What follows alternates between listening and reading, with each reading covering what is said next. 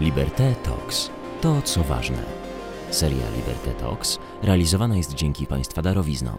Na podcast Jest sobie kraj zaprasza Magdalena M. Baran. Dzień dobry, witam w kolejnym odcinku podcastu Jest sobie kraj. To podcast, w którym rozmawiamy z punktu widzenia o idei, o Polsce, ale nie tylko o Polsce, o tym, gdzie jesteśmy, też w jaki sposób e, rozmawiamy z naszymi sąsiadami, jak ich rozumiemy. E, dlatego też dzisiaj moim gościem jest e, profesor Michał Wasyczka. Michale, witam cię serdecznie. Dzień dobry, cześć. E, Michale, my ostatnio mieliśmy się, mieliśmy się okazję zobaczyć przy okazji um, szansę zobaczyć przy okazji projektu dotyczącego kryzysu demokracji. I, i chyba od tego kryzysu demokracji, który my gdzieś sobie, mm, o którym w Europie bardzo dużo mówimy, szczególnie mówimy tak w, w kontekście Polski, w kontekście Węgier, a, a jak wiem, też e, będziemy o nim rozmawiać w kontekście Słowacji.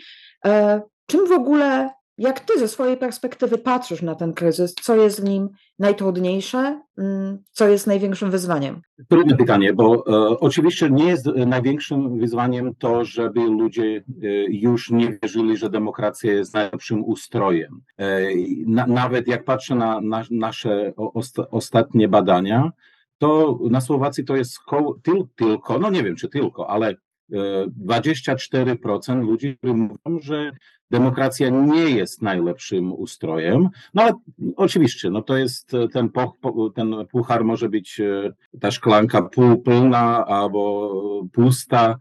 E, po prostu jest e, jedna czwarta społeczeństwa, no ale trzy czwarte mówią, że, że chcą mieszkać w państwie demokratycznym.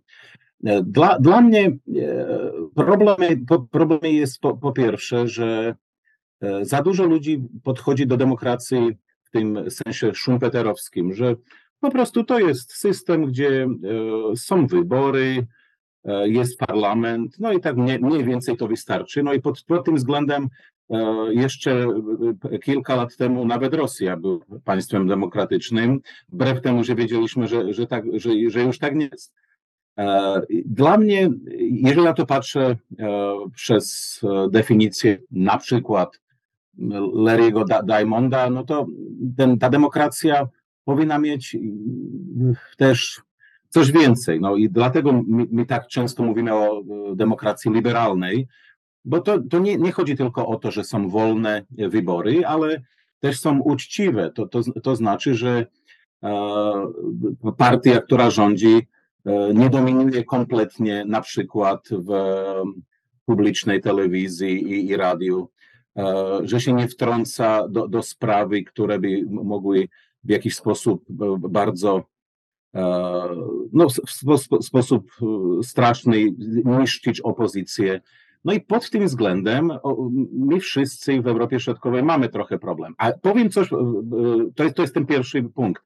I tu powiem zaraz o, o Słowacji, że na Słowacji wbrew wszystkiemu za ostatnich 33 lat mieliśmy wolne i nawet, ja bym powiedział, uczciwe, fair e, wybory.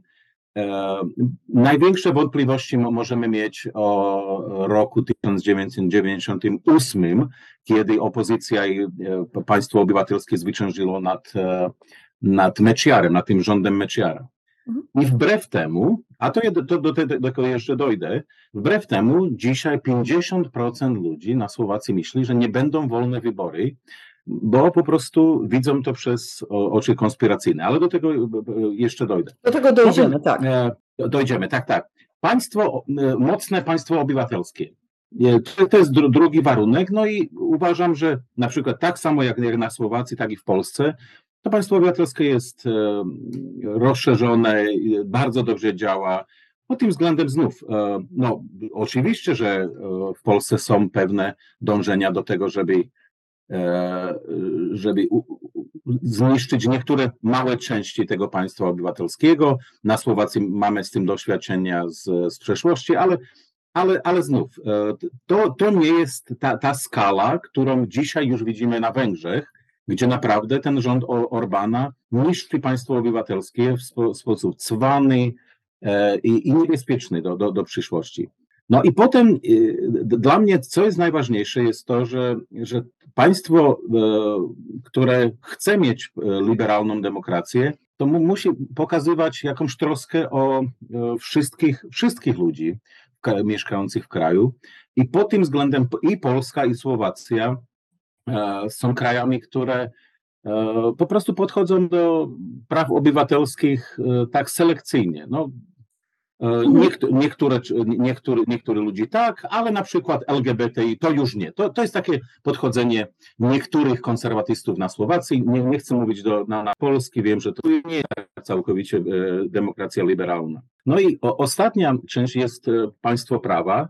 No i ja uważam, że paradoksalnie e, przestrzeń dla państwa prawa niż, niż na Słowacji, bo to jest, to jest problem, który, który my mamy.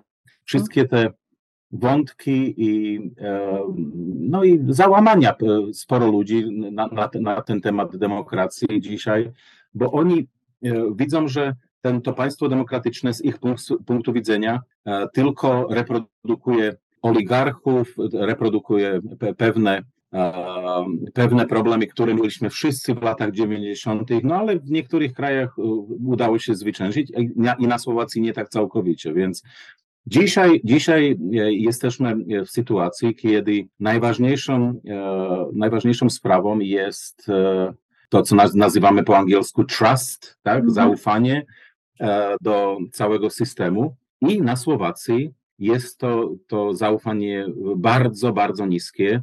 Według wszystkich badań, Eurobarometer, według badań i naszego instytutu się pokazuje, że 75 procent ludzi na Słowacji nie ufa e, innym ludziom i nie ufa instytucjom, generalnie rzecz biorąc. I to jest, to jest nie tylko już nie, bardzo niski poziom zaufania, ale to jest anomia, która, e, którą można porównać raczej z krajami wschodniej Europy. To, jeżeli mm. mówię wschodniej Europy, myślę e, Rosję, myślę Białoruś. Więc Słowacja niestety poszła w kierunku, który którym już nie jest całkowicie do porównania z Polską, Węgrami, Czechami pod tym względem. I to wszystko e, działa na rzecz tego, że Słowacja jest dzisiaj najbardziej konserwowanym krajem całej e, Wyszehradzkiej czwórki. Mhm. I, I wiemy coś o tym chciała, i też o to cię będę chciała zapytać, tak? bo kiedy my tak? patrzymy E, patrzymy na przykład na rok 2020, mamy wtedy te dane dotyczące indeksu demokracji czy wskaźnika demokracji e, na podstawie Economist Intelligence Unit.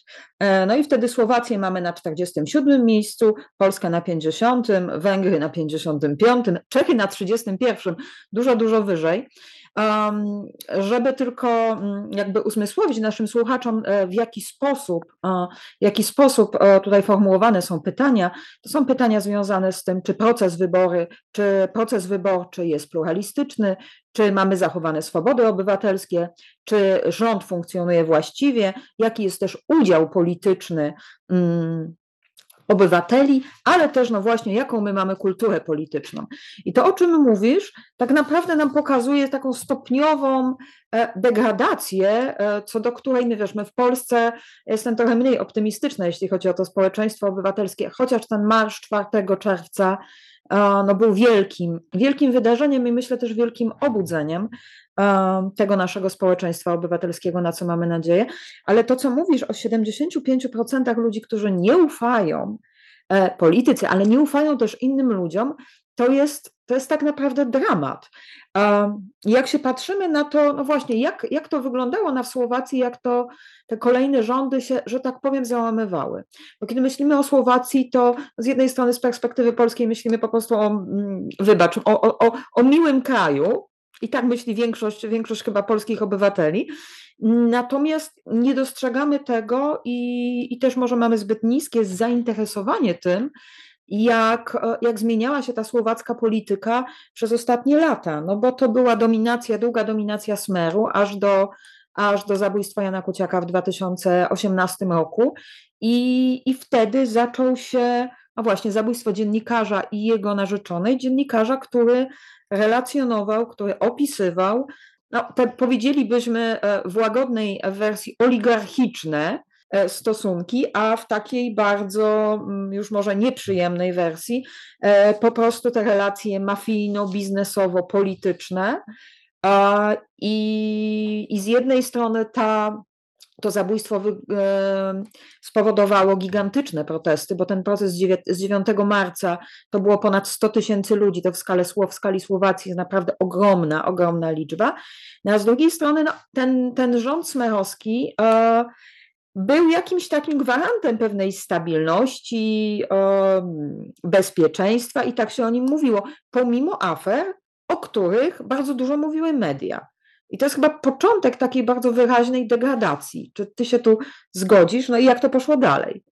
Ja się zgadzam i to jest właśnie to, e, w czym Słowacja jest troszeczkę e, wyjątkiem e, w porównaniu z innymi krajami Europy Środkowej. Ja zacznę od początku, bo, bo ty powiedziałaś, że to jest taki miły, miły kraj, gdzie można jeździć na nartach. Nie, tylko no, że tak myślimy Oczywiście, że to, to, jest, to są popularny. No to jest, to jest po prostu taki, taki pozytywny stereotyp. Ja bardzo się cieszę, mm. że, że już tych wspomnień na to, że Słowacja zaatakowała Polskę 1 września 1939, że to już zapomniane, że to jest tylko już miły kraj.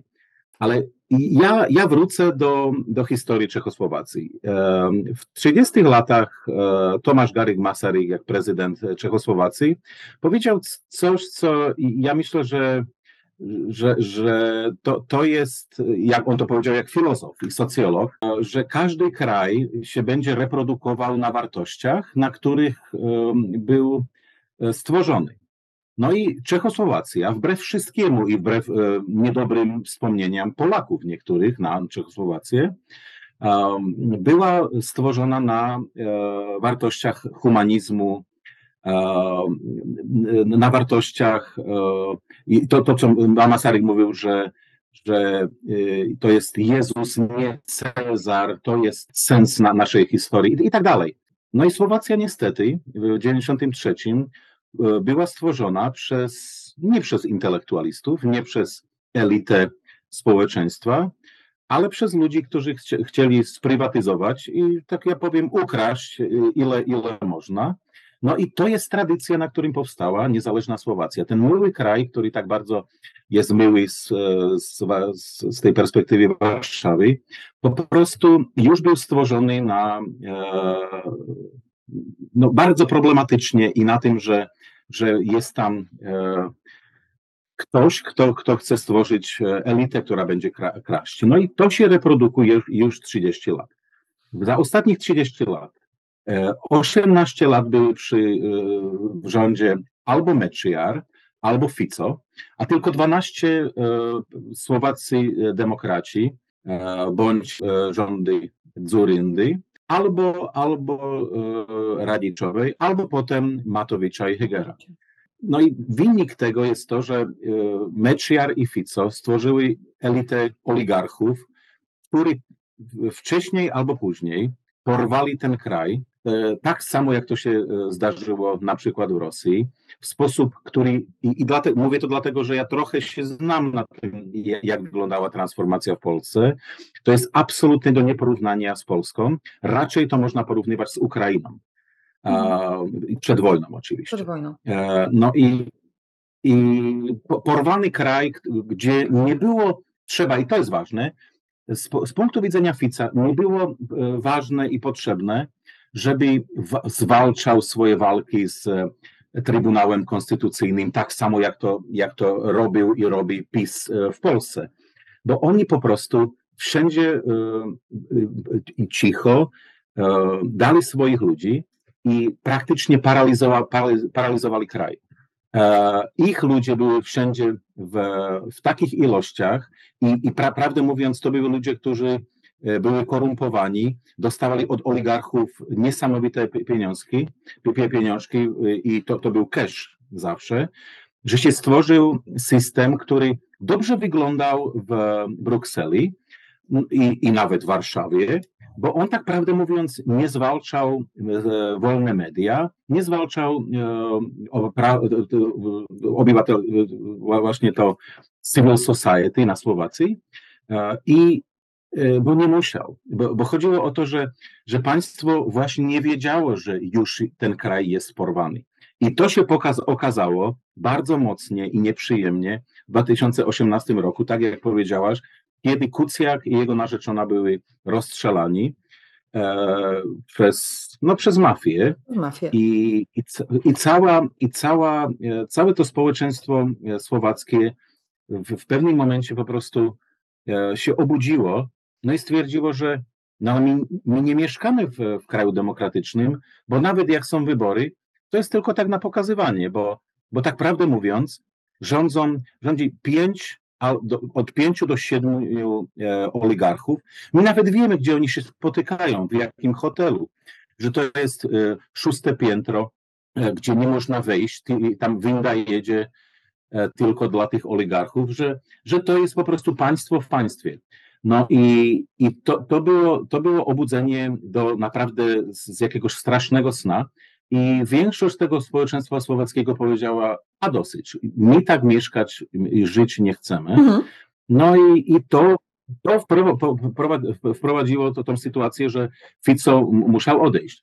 I, i ale po, ale z, z, zaraz trzeba powiedzieć, że Fico się bronił. To nie była ulica, która go e, zniszczyła, ale to był jego partner w, w, w, koalicji, który powiedział, że, że już nie chce z, z, z nim mhm. e, pracować. E, więc e, to, to te, też bym nie szedł tak daleko, że żebym na tym przykładzie pokazywał, jak mocna jest e, całe to, całe to społeczeństwo obywatelskie. Nie, nie myślę, że to, to było bardziej skomplikowane. Ale e, co jest ważne, że to obudziło jakieś dążenia do, do lepszy, lepszych dni, do, do prawdziwej demokracji. I o to, o to potem chodziło w wyborach 2020. Wybory 2020, 29 lutego, e, piękna data. No tak, tylko wtedy powstaje ta dość, e, niektórzy mówią wręcz egzotyczna koalicja, bo mamy, bo mamy Igora Matowicza, który sam określany jest dość często jako osoba porywcza. Dalej mamy, e, mamy Smerodina Borisa Kolara, czyli nominalnie konserwatysty, który ma jeśli dobrze pamiętam, 12 dzieci z 10 kobietami.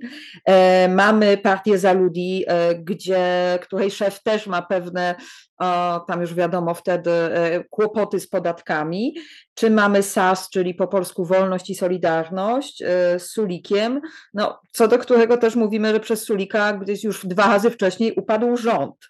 Mm, no i patrzymy, mamy, mamy chwilę później. Pytanie, czy taka koalicja miała szansę się utrzymać i dlaczego się de facto nie utrzymała, bo dzisiaj już wiemy, że Mm, o czym, o czym za chwilę, że macie rząd techniczny, że mamy upadek kolejnego rządu, czyli rządu Hegera, który znowu określany był tą ostatnią szansą centroprawicy. Mamy, no właśnie na czele tego rządu stoi e, Ludowit e, Odor. To ma być rząd specjalistów. Czekamy teraz na wotum zaufania, które no, mówi się, że też jest dość wątpliwe bo partie deklarują, że. Nie, nie będzie. To, to, nie, to, nie, to nie jest wątpliwie. Nie, nie, nie będzie żadnego zaufania. Nie, nie, nie. no jest, tak myślę, ale z naszego punktu widzenia to tylko tyle, ile wiemy, że, że jest ono. Czyli powstanie co? Czyli powstanie gabinet, tak zwany gabinet z ograniczonymi kompetencjami, który będzie e, rządził właśnie technicznie do wyborów, które są zaplanowane. No, my liczymy, że dwa tygodnie przed polskimi, czyli na 30 września. Dokładnie. E, a, a, a wbrew wszystkiemu, co powiedziałaś, no bo to bo bardzo to wszystko jest prawdziwe, e, wbrew temu ten rząd już teraz e, ma dużo wyższe poparcie niż mhm. rządy Hegera i Matowicza. No bo po prostu nie jest tam tyle testosteronu, agresywności i, i kłócenia. I, I to właśnie już obywatelstwu wystarczy. No, ale, ale co, co jest ważne tutaj, że czy, to, to pytanie to jest bardzo dobre, dobre pytanie, czy on miał właściwie jakieś szanse przeżyć? Ja uważam, że miał. E, problem był w, w, w postaci Igora Matowicza, który jest e, inteligentnym, no, e, bardzo niepre, nieprzewidywalnym człowiekiem, który no, niestety nie jest nie jest stworzony na to, żeby, żeby nie tylko rządził, ale na politykę. On jest, on jest populistem par excellence i no i marketingowo to robi dobrze z jego punktu widzenia, ale nie można z nim rządzić i po, po, tych wyborach jest y, absolutnie jasne, że z Matowiczem nikt nie pójdzie do, do koalicji. Jeżeli bym to porównał z Polską, to, to dzisiaj nie, nie, ja, ja nawet nie widzę nikogo, kto by, y, kto by był w takiej pozycji jak Igor Matowicz. No, może Korwin-Mikke, ale, ale to nie znaczy y, jak on nie Korwin-Mikke w sensie ale... konfederacji, tylko w sensie postaci postaci, że, że naprawdę nikt, nawet ludzie, którzy, którzy, którzy by się zgadzali, zgadzali z niektórymi jego, e, jego pomysłami, to, to myślę już po wszystkich tych latach, że po prostu nie można. No. I, i to Matowicz osiągnął bardzo, w bardzo krótkim czasie. Więc e, dlaczego, dlaczego mówię, że mógłby przeżyć e, ewentualnie bez Matowicza, wbrew temu, że to jest takie powiązanie konserwatywno-liberalno-populistyczne, no bo wszyscy e, zrozumieli, że jeżeli Słowacja e, chce zostać demokratyczną, nie iść w kierunku Węgier, dlatego mówię Węgier, nie Polski, to, to jest bardzo ważne tutaj, bo ja, ja nie kupuję wszystkie te porównania między Warszawą i Budapesztą, to, jest, to, to, to, są, to są bzdury. Słowacja, jeżeli pójdzie w jakimś kierunku, to w kierunku Orbana no, e, mógł przeżyć ten, ten rząd, e, no bo mamy takie doświadczenia z przeszłości. Przecież rządy Dzuryndy z 98 albo 2002 to były takie same e, jakieś sklejone, dziwne koalicje, które łączyło to, że Słowacja po prostu chciała się dorwać do, do wspólnoty europejskiej, do, do Brukseli, i, no i co ich łączyło, był, był Mečiar. Teraz to, to, to, co ich łączyło, był antyfico, tak? I, i to wystarczało. To Niestety, ale się okazało, że e, nieprzygotowanie ludzi od Matowicza na, na politykę jest taki, takie olbrzymie, że ja, ja, nawet nie wiem, z czym to porównać. Ja słyszałem od swoich przyjaciół e, dużo różnych E, przygód na, temat, na temat nieprzygotowanych ludzi z PiSu, ale parę lat temu, e, to, to nie, nie, nie mówimy o dzisiejszych dniach, kiedy e, nie tylko to chodziło o to, że niektórzy z, z tego społeczeństwa obywatelskiego, z opozycji polskiej były niezadowoleni z jakimś politycznym kierunkiem PiSu, ale, ale przede wszystkim z niekompetencją niektórych ludzi. Mhm. Ta niekompetencja w przypadku Słowacji była tak niesamowita i olbrzymia, że e, te, tego jeszcze nikt nie widział na Słowacji od 1989 roku. E, dlatego mówię, że te, rząd techniczny teraz jest e, oceniany bardzo wysoko, bo przynajmniej tam są ludzie, którzy rozumieją, jakim, na jakim ministerstwie siedzą. Mm -hmm. I no to, to już wystarczy. To, to, jest, to jest sama idea prawda, rządu specjalistów, że jednak e, są to bardzo konkretne osoby, powiedzielibyśmy, do, do zadań specjalnych. E, ja cały czas jak wiesz... Tak, a tu, a tu jeszcze trzeba powiedzieć, jeżeli mogę, to jeszcze hmm? trzeba powiedzieć, że oczywiście jesteśmy trochę negatywni na te, ale ja powiem no, no, no, różne pozytywne e, rzeczy. Ludowit Odor jest Węgier z mhm. Komarna. Hmm. Tak. E, jeżeli premierem Słowacji by był Węgier w latach 90., to na Słowacji jest rewolucja. E, nacjonaliści by były w ulicach, e, no to, to by naprawdę e, załamało, to by, to by zniszczyło ten rząd. Dzisiaj nie tylko, że nikt, że nie są żadne demonstracje, nikt o tym nie mówi, to, to po prostu nie jest kwestia. Absolutnie. To nawet nacjonaliści, najgorszy nacjonaliści Słowacji nie wspominają to, że on jest Węgier. Mhm. To, to, jest taka, to jest tak olbrzymia zmiana spo, społeczności, że że y, po prostu mam pewne.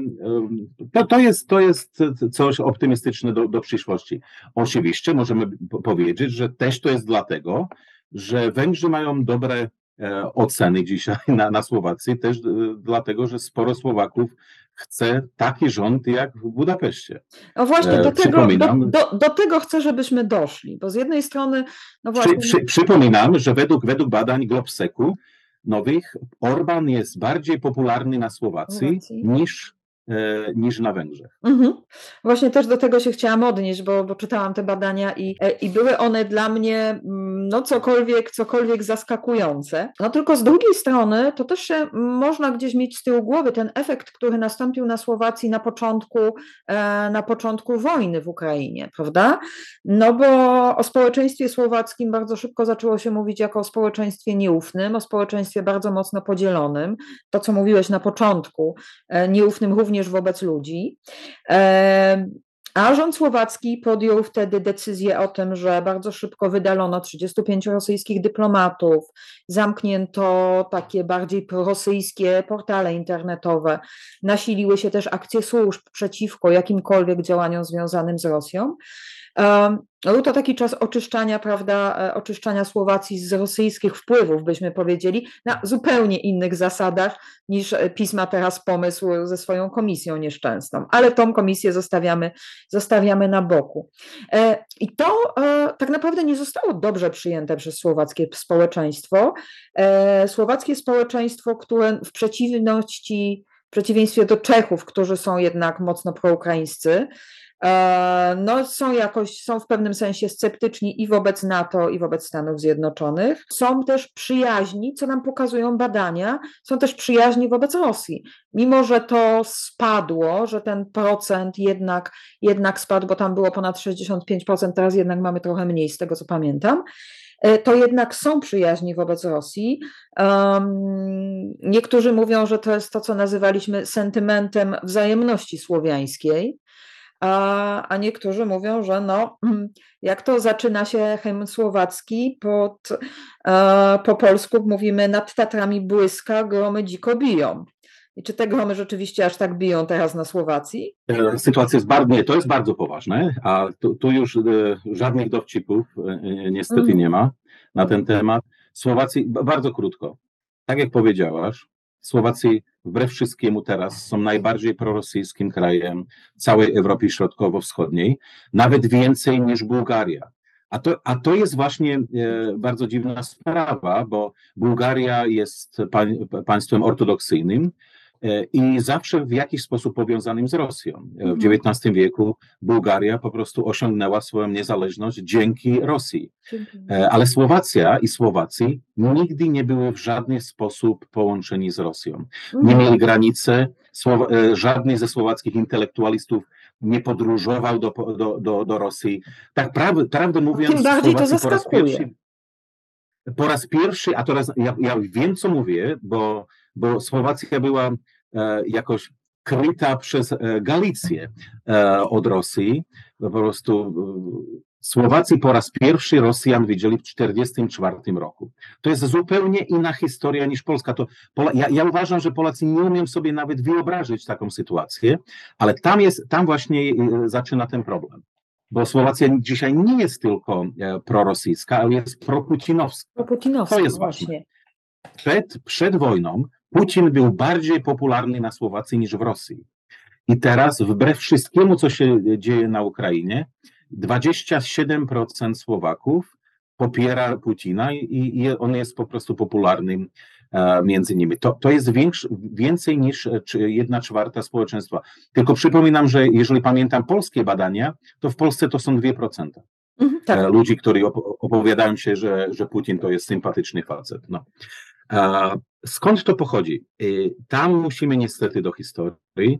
E, w XIX wieku, kiedy e, powstała idea nie tylko państwa słowackiego, ale przede wszystkim narodu słowackiego, kiedy on się konstruował, wszyscy, których go konstruowali, byli e, protestanci słowacy, nie, nie słowacy katolicy i oni, to jest interesujące, wbrew temu, że byli powiązani z środowiskiem niemieckim, jak luteranowie, to e, wszyscy pisali bardzo pozytywnie na temat Rosji i Rosjan i widzieli w panslawizmie, w tym sentymencie e, prosłowiańskim, no, je, jedyną i ostatnią możliwość, żeby Słowacja powstała, żeby Słowacy przeżyli jak naród, jak mały naród, który, e, jeżeli będzie kontynuować węgieryzacja, to nic z niego za chwilę nie, nie zostanie. Mhm.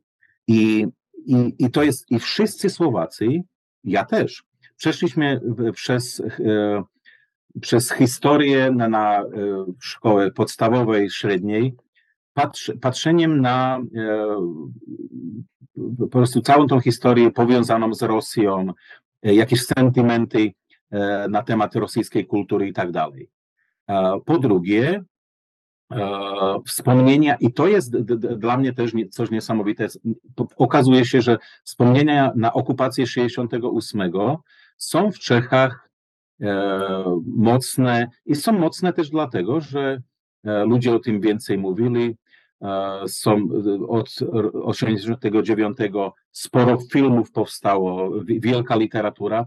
Na Słowacji nie tak całkowicie. To jest y, ja, który po prostu powtarzam, że, że Słowacja ma bardzo niedobre e, doświadczenia z Rosją, to ja jestem człowiekiem w mniejszości, po prostu marginalizowanym, który, e, który jest oznaczowany za rusofoba, e, jeżeli mówię, że te doświadczenia były bardzo złe.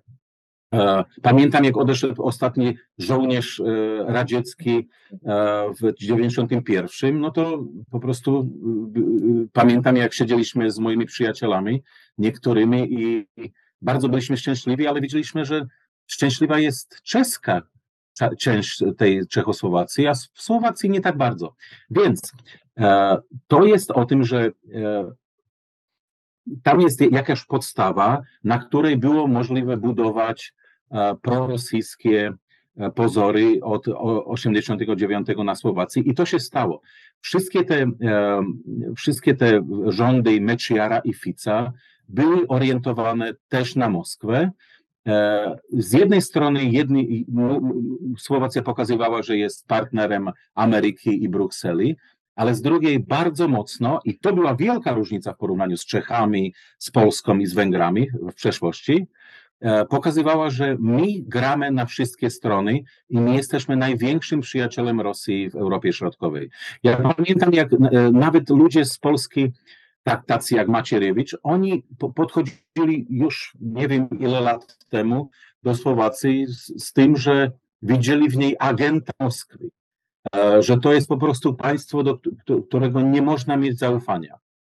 E, ja nie uważam, że było tak, tak niedobrze, e, ale jest prawdą, że nawet słowacka armia była podzielona między tych, którzy chcieli być w NATO i tych, mhm. którzy chcieli współpracować z, z Rosją. I jeżeli pamiętam, w tym stopniu nigdy nic takiego nie było w Polsce po, po roku 89. Więc mhm. Słowacja była wyjątkiem, no i i niestety, jeżeli to połączymy z tym niskim zaufaniem e, i z konspiracjami, które e, na Słowacji niestety e, są bardzo, bardzo mocne i, no i to, to państwo jest zakonspirowane więcej, więcej, dużo więcej niż Polska, no to, to jest wynik. Dzisiaj wszyscy ci, co wierzą, że Rosja jest super, super krajem i Putin jest uczciwym człowiekiem, E, wierzę też dalszym i dalszym konspiracjom. E, tam na, nawet korelacje, jeżeli, jak robiliśmy badania, korelacje między ludźmi, którzy wierzyli, że że COVID-19 to jest wielka konspiracja amerykańska albo nie wiem jaka, to, to, to są właśnie ci ludzie, którzy, którzy dzisiaj popierają e, Moskwę. Tam ta korelacja jest tak wysoka, że nie może być wyższa. No. To, e, na, no nawet ale... muszę powiedzieć, że, że dla nas socjologów to było fascynujące, patrzeć na to, w jaki sposób to, to się e, utworzyło to społeczeństwo antykowidowo, e, prorosyjskie, antyameryka, antyamerykańskie. Michale, to co, to co mówisz, to naprawdę rysuje, wiesz, rysuje straszny obraz, straszny obraz, który, którego myślę Polska, my w Polsce nie, nie doceniamy, ciągle nie rozumiemy no bo jednak główne porównania, jakie to zresztą widzieliśmy też w naszych rozmowach w projekcie, e, to jednak są porównania pomiędzy, pomiędzy Polską a Węgrami. I my w Polsce no, z mniejszym czy większym optymizmem jednak patrzymy na, na te nadchodzące wybory. Pytanie, no bo właśnie, e, macie wybory. Macie wybory, macie z jednej strony rząd, e, rząd teraz ten techniczny, z którego, jak mówisz, który zyskuje coraz większe poparcie. E, no bo to jest, powiedziałabym, chyba też no właśnie cena, cenność e, spokoju i bezpieczeństwa, jaki ten rząd, jakie ten rząd, taki rząd może dawać. No bo taki rząd podejmuje, jak wiemy, no bardzo określone decyzje, e, nie podejmuje chociażby decyzji ustrojowych, tak dalej, tak dalej.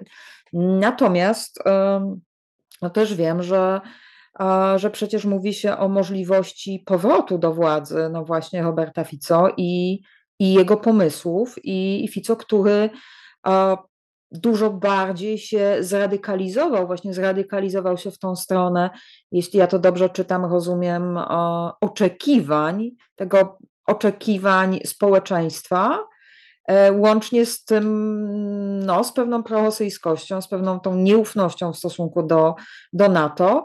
I nie wiem, to jest chyba też moje wrażenie, z takim podejściem czy wykorzystaniem tego, mm, tego, co w socjologii nazywamy, nazywamy bezpieczeństwem, e, bezpieczeństwem e, społecznym, poczuciem bezpieczeństwa społecznego, e, które doskonale zagospodarował, którego brak, czy które bardzo dobrze którego brak bardzo dobrze podsycił przed ostatnimi wyborami Orban na Węgrzech, mówiąc, że tylko on tak naprawdę stoi pomiędzy, pomiędzy Węgrami a wojną w Polsce my się dzisiaj zastanawiamy, na ile ono będzie wykorzystane, zagospodarowane, na ile nie w narracji wyborczej.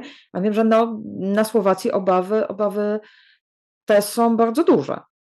Obawy są wielkie i ja myślę, że słusznie, ale przede wszystkim ja bym powtórzył i to w sposób politycznie niepoprawny. Te porównania między Warszawą i Budapesztem e, mnie e, no, rozśmieszają, bo bo, bo to jest zupełnie innego. Na Węgrzech nie są państwem demokratycznym. No tak, Węgry nie są państwem demokratycznym. Aha, Poza tym no, no, Węgry nie są... że Orbanowi udało się zmienić konstytucję, do czego PiS na nasze wielkie szczęście nie ma e, i, i nie będzie miał większości. Tak, ale ja, ja znów, ja, ja to powiem politycznie niepoprawnie. Ludzie z PiSu, albo przynajmniej Kaczyński, ja mogę się nie, nie zgadzać z nim praktycznie w niczym, ale dla mnie to jest człowiek z XIX wieku, który wierzy w coś. Nie, nie wiem, że czy Mniej tak to jest bardziej szalony sposób, tak. Szalony sposób, dla, o, oczywiście, ale, ale on w coś wierzy i dlatego to jest w jakiś sposób dla mnie więcej do przyjęcia, niż to, co się dzieje w Budapeszcie, bo ja uważam, że ten, ten rząd w Budapeszcie jest po prostu rządem bandyckim, który e, niszczy Węgry e, tylko dlatego, żeby, żeby Orban po prostu e, mógł zostać w rządzie i, i być awangardą, E, Europy, Europy przyszłości, tak? I, ale to, to jest awangarda niedemokratyczna, to jest e, antydemokratyczna w, w, w pewnym sensie. I, I, uważam, że Polska jest troszeczkę w, w, innym, w innym stanie, ale nie, nie mówmy o Polsce tutaj, mówmy o Słowacji. Jeżeli Słowacja, Słowacja dzisiaj jest naprawdę e, państwem zagrożonym, który Fico może skręcić w kierunku Budapesztu, Budapesztu. Mhm. ale dla, dlaczego tak się dzieje? Bo, bo to jeszcze nie wyjaśniliśmy. Dla, ja uważam, że dla Polaków to jest do niezrozumienia. E, po pierwsze, e, Słowacja jest krajem, który ciągle ma pewny kryzys tożsamości. Po pierwsze, to, i, i to, dlaczego? To jest kraj, który nie tylko, że jest młody, to, to o to tutaj nie chodzi, a, ale jest małym krajem, gdzie, gdzie jest połączona Europa Zachodnia, e, Europa Wschodnia i prawdziwe Europa, Europy Wschodniej i Zachodniej, a też Bałkany. I to jest na mhm. bardzo ma małej przestrzeni. I ci ludzie tak pra praktycznie jedyne, co mają wspólnego, jest język słowacki. Inaczej oni nie mają wspólnego praktycznie nic. E, tu jest część społeczeństwa, która do tej pory, e, a to jest więcej niż 30 lat, e, mówi, że nie chciała ten kraj, że, e, że nie chciała wychodzić z Czechosłowacji, a że w referendum by głosowali przeciw, jeżeli by takie referendum było. I to jest, to jest ciągle bardzo wielka część społeczeństwa. Mhm. E, tu jest część społeczeństwa, która e, nie jest zidentyfikowana z żadnymi symbolami kraju, nawet z flagą, z hymnem, z którego przed chwilą ty coś powiedziałaś. Po prostu to jest, to jest ja, ja to umiem tylko porównać z z postaciami niektórych Izraelczyków albo Amerykanów, którzy nie lubią swój kraj i nie są z nim identyfikowani. I te, tego na Słowacji jest sporo.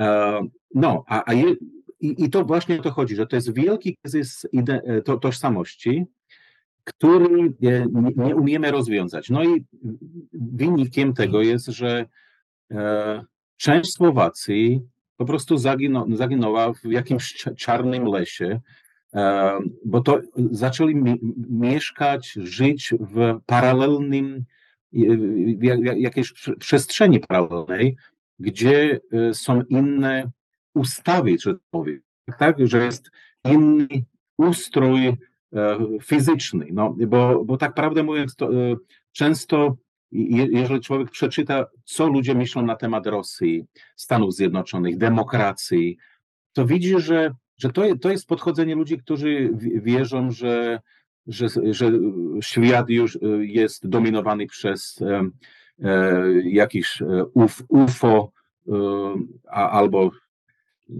że świat jest po prostu że czyli, płaski. Czyli, że ci przerwę, tak? czyli mamy ludzi, którzy, którzy tak naprawdę wierzą w ale tego jest teorie konspiracyjne. Tak, tak ale, ale mówię, że to jest, to jest wszystko powiązane, ale ich, ich już jest, bo, bo, ktoś powie, no ale słuchaj, to, to my mamy w Polsce też.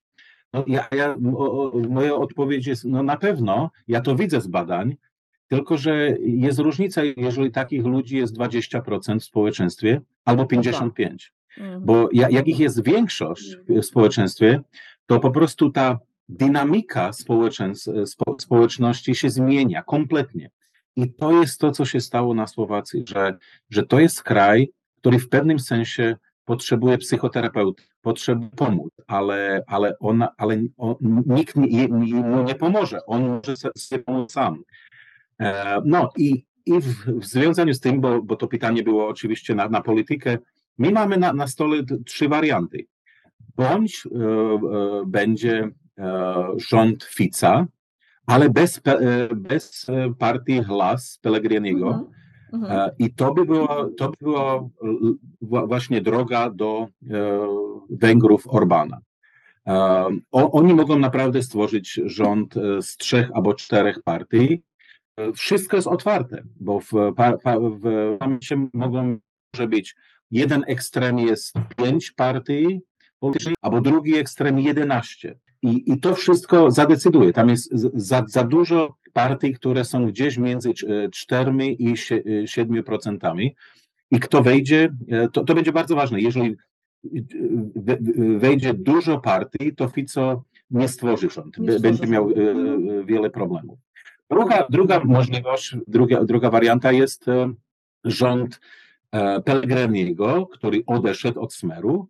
Tak? Mhm. Tak? To jest taki ten, jak, jak, jak w 89 ktoś powiedział, że jest postkomunistą, to jest, on jest postficistą.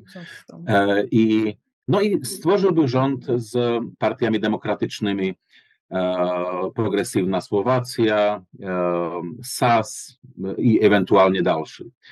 To by nie było najgorsze. E, problem jest, że ta, taki rząd e, by nie był by nie był rządem, który by mógł prowadzić jakieś reformy. To by był wielki kompromis, który by przyniósł stagnację Słowację. No ale potem jest trzecia możliwość, że, że nawet to, to będzie problem e, i ewentualnie powstanie rząd Fica i Pellegriniego, gdzie Fidesz, jeżeli mu uda się zmienić e, konstytucję i, i wrócić to wybieranie prezydenta do parlamentu, no i Pellegrini by był e, premierem. O tym du dużo się teraz mówi.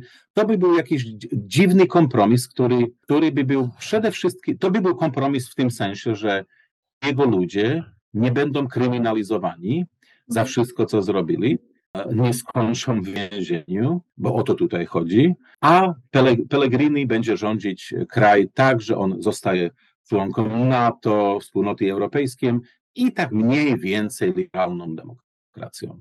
No więc nie byłoby to e, najgorsze e, w porównaniu z tą pierwszą wariantą, e, więc widać, że na stole jest w tej chwili wszystko i, i dlatego, dlatego właśnie jest tyle paniki na Słowacji, bo po raz pierwszy w ostatnich 30 latach jest naprawdę, za, z, widzimy realne zagrożenie e, tego, że Słowacja by mogła pójść w kierunku na wschód. Dlaczego? No bo społeczeństwo tak chce. To jest ten problem. Społeczeństwo e, do tego dąży i te, te, teraz jest już wszystko w rękach e, elity politycznej, jeżeli to w jakiś sposób będzie pilnować, żeby tak się nie stało. Michale, i, i w zasadzie tu postawimy kropkę. Ja, ja bardzo będę myśleć o tym, o tym porwanym kraju, ale też o tym, co powiedziałeś o, o, o tych wartościach, na których, e, przypominając Masaryka, o tych wartościach, na których musi być zbudowany kraj. Oczywiście gdzieś mam, gdzieś mam w tyle głowy Polskę i, i tą myśl, że no właśnie, że dlaczego Kaczyński niszczy Polskę, bo chce. Ale, ale to myślę już na inną rozmowę, na pewnie naszą rozmowę na tegorocznych Igrzyskach Wolności, e, na które e, Ciebie już zapraszałam, a Państwa zapraszam bardzo serdecznie. Dziękuję Ci za dzisiejszą rozmowę, dziękuję Państwu, że byliście z nami i zapraszam na kolejny odcinek podcastu Jest sobie kraj.